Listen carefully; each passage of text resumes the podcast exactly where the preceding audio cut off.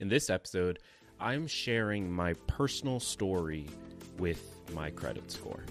Get excited because this is Tiny Leaps.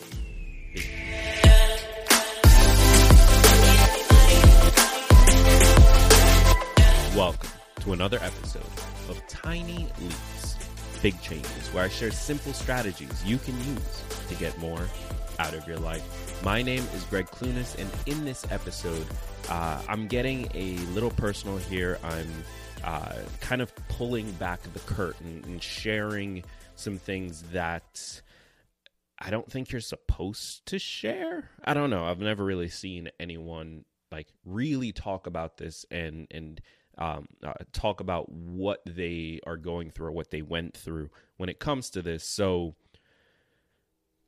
I don't know. It just feels like something that I've learned so much about in the last year, and I've struggled through so much, um, just sort of the emotional pain of it in the last year.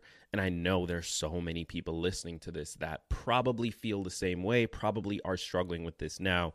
And if there's any piece of my story that can help, then it seems like it's worthwhile. So, in today's episode, we are going to be looking at the last year of my quote unquote battle, uh, to be a little bit dramatic, with my credit score. And we're going to be looking at what the actual numbers were, the causes for it, sort of my history with things like this, what I've done to change it, uh, the results of it so far, and uh, what I plan to do going forward. So, hopefully, something in this will be helpful to those of you struggling with this. And if you're not struggling, if you've never really struggled with your credit score, that's awesome. Keep that up. Hopefully, this episode will help someone in your life. So, do me the favor, do them the favor, and just share it with them if you know someone who is struggling with this. Now, before we jump into the episode, I do have to, of course, remind you to take the survey. This episode was actually uh, partially inspired by survey results thus far. And so I want to I want to create more content like this. I want to create more content that can help you directly, help you solve a specific problem you have in your life. The only way I can do that is if I know what those problems are. So take the survey, head over to www.tinyleaps.fm/survey. It'll take 5 minutes, maybe even less, but you'll help me to create better content for you so that this show can be the show that finally helps you change your life. And as a bonus for taking the time, you're going to get entered for a chance to win one of three $50 Amazon gift cards. So I'm doing that drawing at the end of the month, and you have to take the survey to be entered. So head over to www.tinyleaps.fm slash survey. Okay, so let's get into the episode. Um, I think the best place to start is sort of just to talk about the historical data on this, and and by data I mean experience, my experience. Um, I have never really had a great credit score.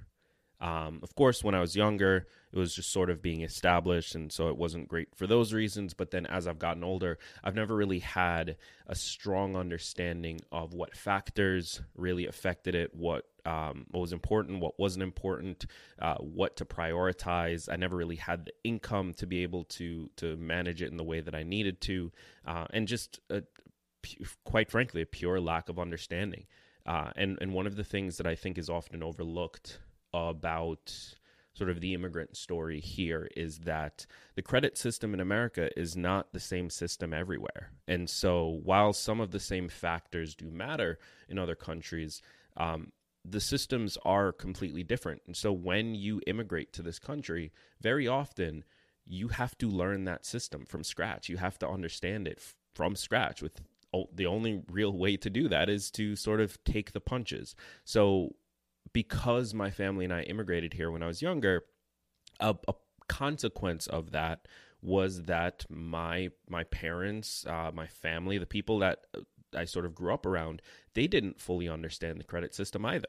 Um, they didn't fully understand what was important, what wasn't, and so uh, as I got older and I started to develop my credit, it was kind of just figuring it out as I went along. Um, and and so where that led me was never really having a good score, sort of always struggling to uh, to to maintain it and keep things going and always sort of that roller coaster of things going up and then dropping and going up and dropping. And uh, to to put it into a little bit more context and give you specific numbers I've never had a score of even a 700 like it's never actually made it to that point. So I've always been 600 whatever and below. How that has sort of affected me up to this point in my life, it hasn't been a major issue because I've never really needed to, outside of going to school, I never really needed to borrow money for anything. Um, now, of course, it meant when I opened credit cards, I had lower limits, but I didn't really spend much money to begin with, so it didn't really matter all that much uh, until this past year uh, because I was self employed. I've been self employed now for about two years, and Rachel and I needed to move. Uh, and, and as many of you probably know, and if you don't, this is the first lesson. Uh, your credit score is important in applying for apartments. Like that is a thing that they care about because that's how they um, assess the risk of whether or not you'll be a good tenant. So this time last year, January of 2019, I kind of screwed myself. So prior to that, my score, I believe, was in the 600s, maybe 630, 640. Um, and I, I've, I've uh, multiple student loans.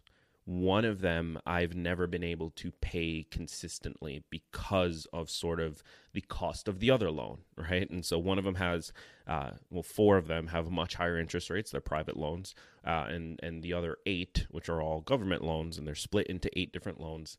Uh, but I make one payment on them. They have much lower interest rates. So I was advised by the loan company that I could get a lower payment, a sort of an income based repayment based on that government loan.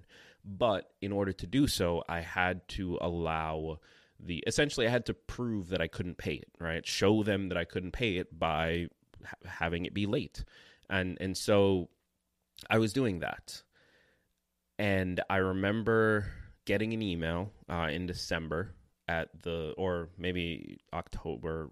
I'm not really sure what month, but uh, 2017. I remember getting this email saying that it was 60 days past. Uh, now, if you're not uh, familiar, on 90 days past, that's when most uh, lenders will report it to the credit bureaus, right? So some will report earlier, but most by 90 days it'll be reported. Uh, I knew for a fact that this specific loan, this these government loans were 90 days. So I was keeping track of everything, and I remember getting the 60 day notice, still hadn't been reported. Um, and then I'm not sure what happened. I just lost track of time essentially. Like I, I, I screwed myself. Let's let's be completely honest. I, I wasn't organized about it. I was trying to sort of do what was advised to me, but I I wasn't good enough at it to be able to actually do it without facing the consequences. And, and so uh, before I knew it, it was 90 days. It got reported. Now, normally that by itself is bad, right? Having one delinquency is bad. Because it was actually eight loans, eight separate loans, even though I've made one payment, because it was actually eight separate loans, it counted as eight separate delinquencies, each of 90 days past. Um, and that dropped my score by about 200 points. So at the beginning of January 2019, I had a score of, I think, like 440, which, as you can imagine, caused a minor heart attack, especially because I knew that there was a, a, a decent chance that sometime in that year I was going to need to move and I was going to need access to a good credit score to be able to do that, uh, especially since I was self employed, and that by itself is already seen as, as relatively risky. So I started 2019 uh, in the 400s, and this was a massive, massive wake up call. So when we get back, I'm going to tell you exactly what I've done in the past year, uh, where my score is now, and the tools that I've been using to uh, keep track of things. And hopefully, from that experience, from the recommendations of, of the different tools and such, uh, you'll you'll find something that you can apply to your situation. So stick around for that. Did you know learning an instrument has been shown to reduce stress, boost your immune system, and enhance brain development? This episode is brought to you by Fender Play. Fender Play is the complete online learning platform for guitar, bass, and ukulele. With Fender Play, you can play your first song in just minutes with short, easy to follow lessons taught by experienced instructors. What makes it different? Well, Fender Play features a step by step, song driven learning path tailored to your music taste and built around your schedule, all from your phone, tablet, or computer.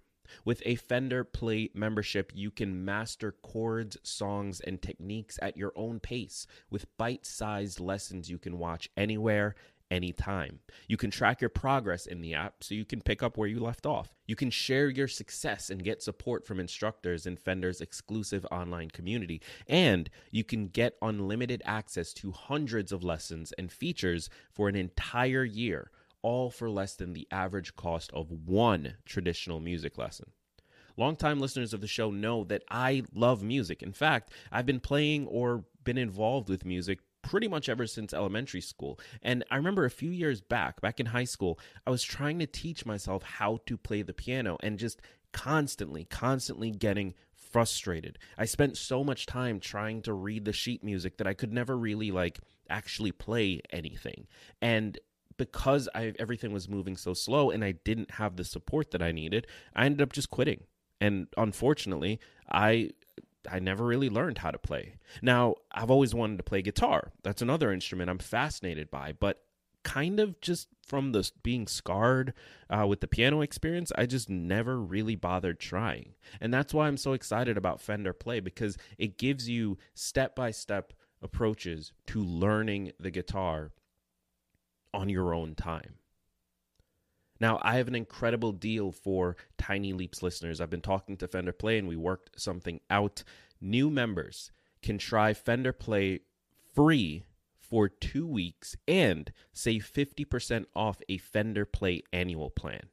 But the only way you can take advantage of this offer is by going to fender.com slash podcast. That's fender.com slash podcast. And be sure to use our special offer code Tiny Leaps at checkout. That's the only way you get the offer. That's fender.com slash podcast. And the offer is only available until Monday, January 20th at midnight Pacific time. So act fast. Visit fender.com slash podcast and use our special offer code Tiny Leaps to try it for free, save 50% when you upgrade to the annual plan, and start learning today.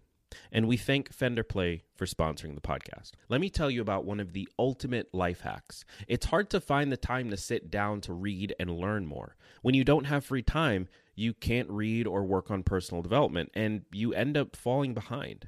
Well, there's an incredible app that solves this problem, and I highly, highly recommend it. It's called Blinkist. Blinkist is really unique and it works on your phone, your tablet, or your web browser. Blinkist takes the best key takeaways, the need to know information from thousands of nonfiction books, and condenses them down into just 15 minutes that you can read or listen to. Successful people like business leaders are well known for reading a lot of books, and Blinkist is made to help busy people like you stay on top and compete. You want to get the main points of books quickly so that you can start using the information right away. And that's what Blinkist is all about. And with its audio feature, Blinkist makes it easy to finish a book during your commute, on your lunch break, or while you exercise. 12 million people are using Blinkist right now, and it has a massive and growing library from self help, business, health, and history books. Blinkist has the latest titles from bestsellers lists, as well as the classic nonfiction titles you always meant to read, but never had the time to. Now, one of the books that have been on my to read list for a long time is Dare to Lead by Brene Brown. It's one of the books I hear about constantly, but just haven't had a chance to pick up yet. Thankfully, with Blinkist, I can go through it in 15 minutes and then decide if I want to pick up the full book or not. Talk about a time and money saver. With Blinkist, you get unlimited access to read or listen to a massive library of condensed nonfiction books. All the books you want, all for one low price. Right now, for a limited time, Blinkist has a special offer just for Tiny Leaps listeners. Go to Blinkist.com slash Tiny Leaps to try it free for seven days and save 25% off your new subscription. That's Blinkist, spelled B L I N K I S T. Blinkist.com slash tiny leaps to start your free seven day trial. And you'll also save 25% off, but only when you sign up at Blinkist.com slash tiny leaps. All right, so we are back and we're talking about my credit score journey in the last year and sort of what I've learned, what I've had to do in order to improve it, and hopefully something in my experience will help you in your own journey. Now, I do have to say, and I want to say, that your situation is going to be different from mine. I was able to make more money in the last year, and I'm going to be talking about that. I was able to uh, improve a lot of my financial management practices. And so there's some things that I could do that you may not be able to. So don't take this as a step by step guide to improve your score. That's not what I'm offering you. I just wanted to be transparent about where I'm at, what I've done to get here, where I was, um, and what I'm doing to keep moving forward. So, with all of that said, uh, when we left, we talked about how my score had dropped over 200 points, uh, basically because I I, I wasn't responsible. Uh, I wasn't keeping track of things the way that I should have. Now, as of today, uh, my score has actually gone up a little over 220 points since that time. Now, obviously, it's not plus 220 in the last week. It's been a full year, a little over a year uh, since the drop, and I'm now at a 668, which is uh, not the highest I've ever been, but definitely a decent range. It's it's the kind of range that if I did need some kind of a loan, I could theoretically get it. The interest rate would still be pretty high, but I I could get it. I'm not as risky as I was. So progress has been made. How did I make that progress? Well, there are um, some really important habits that I've developed in the last year that has sort of allowed me to get here and that will take me to the next place, which is over 700. Ideally, over the next uh, few years, then we'll, we'll be moving up towards an 800 score. Uh, so, what are some of those habits? Well, number one is, and, and this is going to sound funny, but I've been talking about on this show for a while now that I log into my bank accounts every single day. The reason I do that is to keep my finances top of mind. It's not so much about um, uh, that I log in and I do anything in, in particular, it's just about the act of logging in. It's about the act of seeing the account and knowing what's going to happen that day or what has happened in the last 24 hours since my last login. It's so that nothing happens that I'm not immediately aware of. And that was in- an incredibly important habit to build uh, purely from a let's keep this as a conscious activity uh, side of things, meaning I'm less likely to spend money if I'm logging in and seeing my seeing my accounts because it's now top of mind. I'm less likely to pull out my card unconsciously and just swipe for no reason. Uh, so things are always top of mind. And, and number two, that act was incredibly important for the next piece, which was I put everything, everything that I possibly could on auto pay.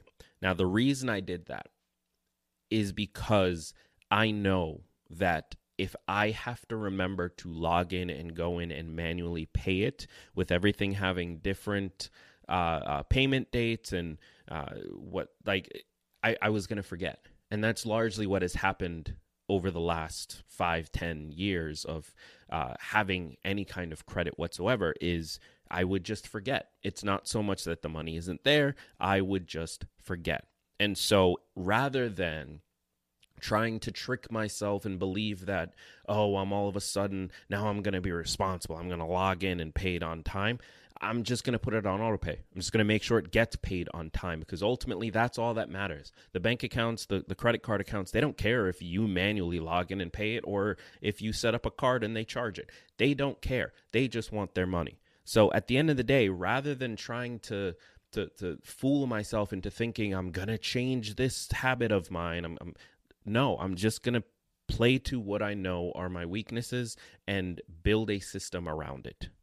And that is that is what going on autopay did. Now, Autopay is dangerous by itself because it means that money's coming out when you may not be super aware of it coming out. And that means your bank account, if you are living on a, a razor thin margin, which I have been for a very long time, less so now, but I spent a very long time self employed in that exact scenario.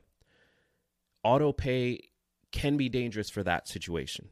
That's part of why I started logging in every day because it meant that only 24 hours, or, or rather, not even 24 hours, but just barely 24 hours would pass before I knew exactly what was going on with my account. It wasn't going to be three days, it wasn't going to be f- five a week. Like something happened yesterday, I was aware of it because I logged in. If anything happened between then and the next time I log in, I'm going to be aware of it. And that means avoiding overdraft fees. That means avoiding uh, uh, penalties. That means being able to make sure money is in my account where it needs to be when it needs to be there because I'm now much more aware of what is happening in every 24 hour cycle. So that was an incredibly, incredibly important piece of the puzzle in order to make the other pieces work, both for the habit of it and for being aware of what's happening so that autopay doesn't screw me over. Finally, the last big thing that, uh, or, or not really the last, this is sort of a 3.5, I guess. Uh, one of the last big things that I did was get very, very serious about paying down my debts. So this was always something that was important to me. It was in the back of my mind, but uh, I, I could always find a reason not to. Right? I've spent a lot of time in my career thus far focused on how do I increase my income? How do I make more? How do I make more? How do I make more?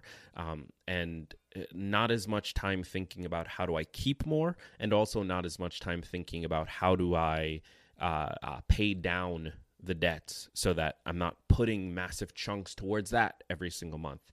Um, and this was sort of the realization that I needed to get serious about it. I think at the time, uh, this this like last January when I lost 200 points on it, I think I was at like 50% utilization. And and for those of you who aren't familiar, credit card utilization is just the percentage of your total credit that is being utilized. So if you have a credit line of $10,000 and you've spent 6000 on it, uh, so you owe that credit card or, or those credit cards $6,000, then you are at a 60% credit card utilization. Um, I think I was at like 50%. Now, it's recommended that you keep it below 30, and that's in the good range. I believe it's 10 to 30 is the good range. Um, 0 to 10 is excellent. So, one of the big things I did in the last year was get from that 50%, I believe I'm at 25% as of this recording. Um, and that that's actually not true because I made a payment that hasn't shown up yet. So it's a little bit less than 25%, whatever number it ends up being. But I brought it below that 30%. And the goal is to get it from zero, between that zero to 10. Why? Well, because those delinquencies are going to sit on my account most likely for the next seven years. Um, and I can't control that. There's nothing I can do about it. It it happened. It's been reported. I've called every every person that I possibly could call. There's nothing that can be done uh, that wouldn't just hurt my credit even more. So I just have to control the pieces that I do control.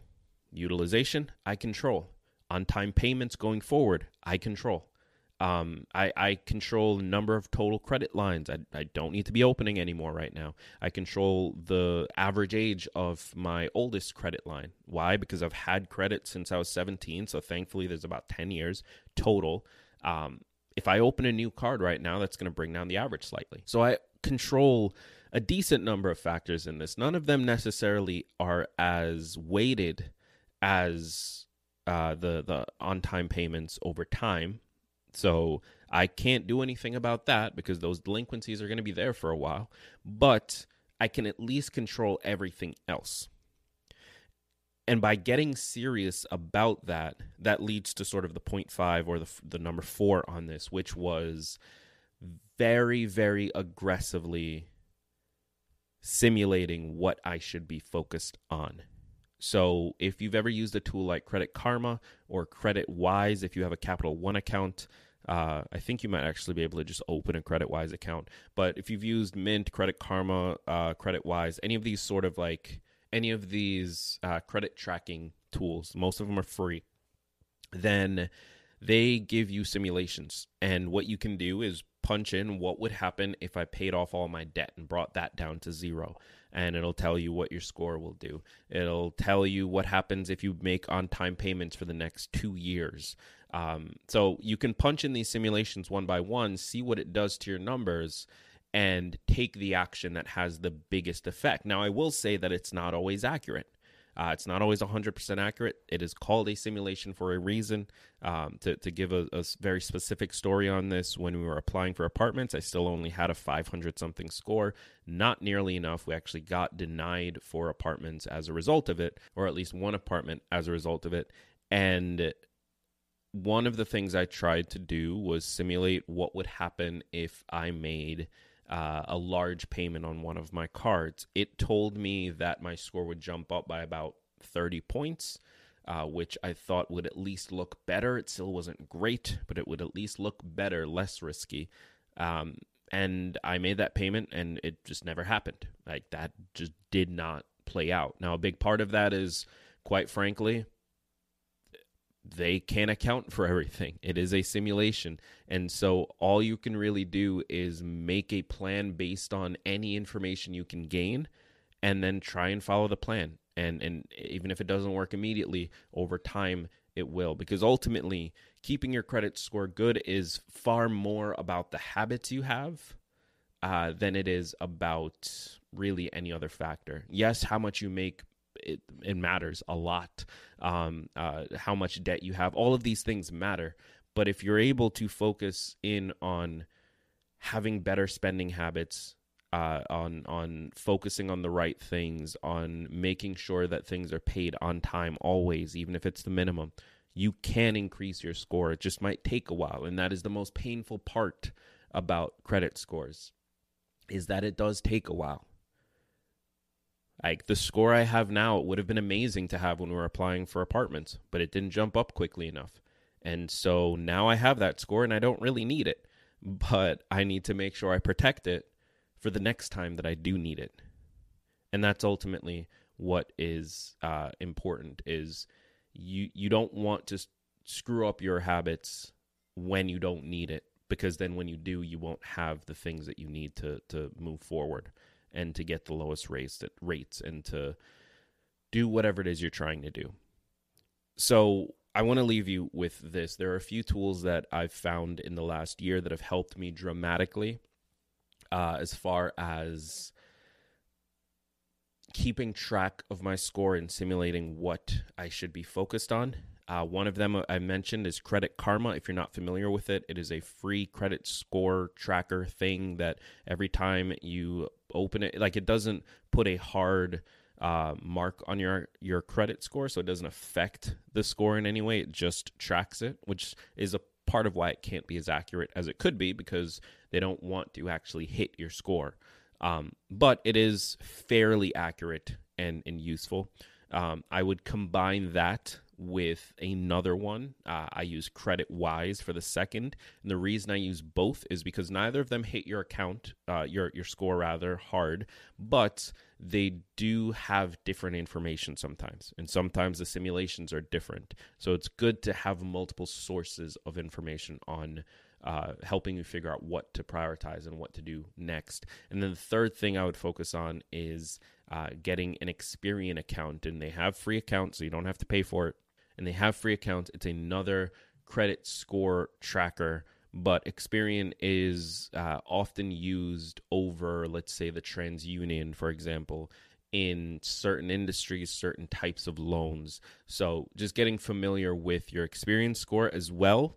Uh, and if you do want to, you you can pay to also track your TransUnion and your Equifax and all of the different the three bureaus because uh, they all report things differently. Some accept certain things on your your uh, your mark, and that's why your score is different in all different places. It's a whole wide world of insanity, and that's why it's so difficult to keep track of. But ultimately, it just comes down to developing the right habits. So, wherever you are in this, uh, whether you you are doing incredibly well or you are struggling with it.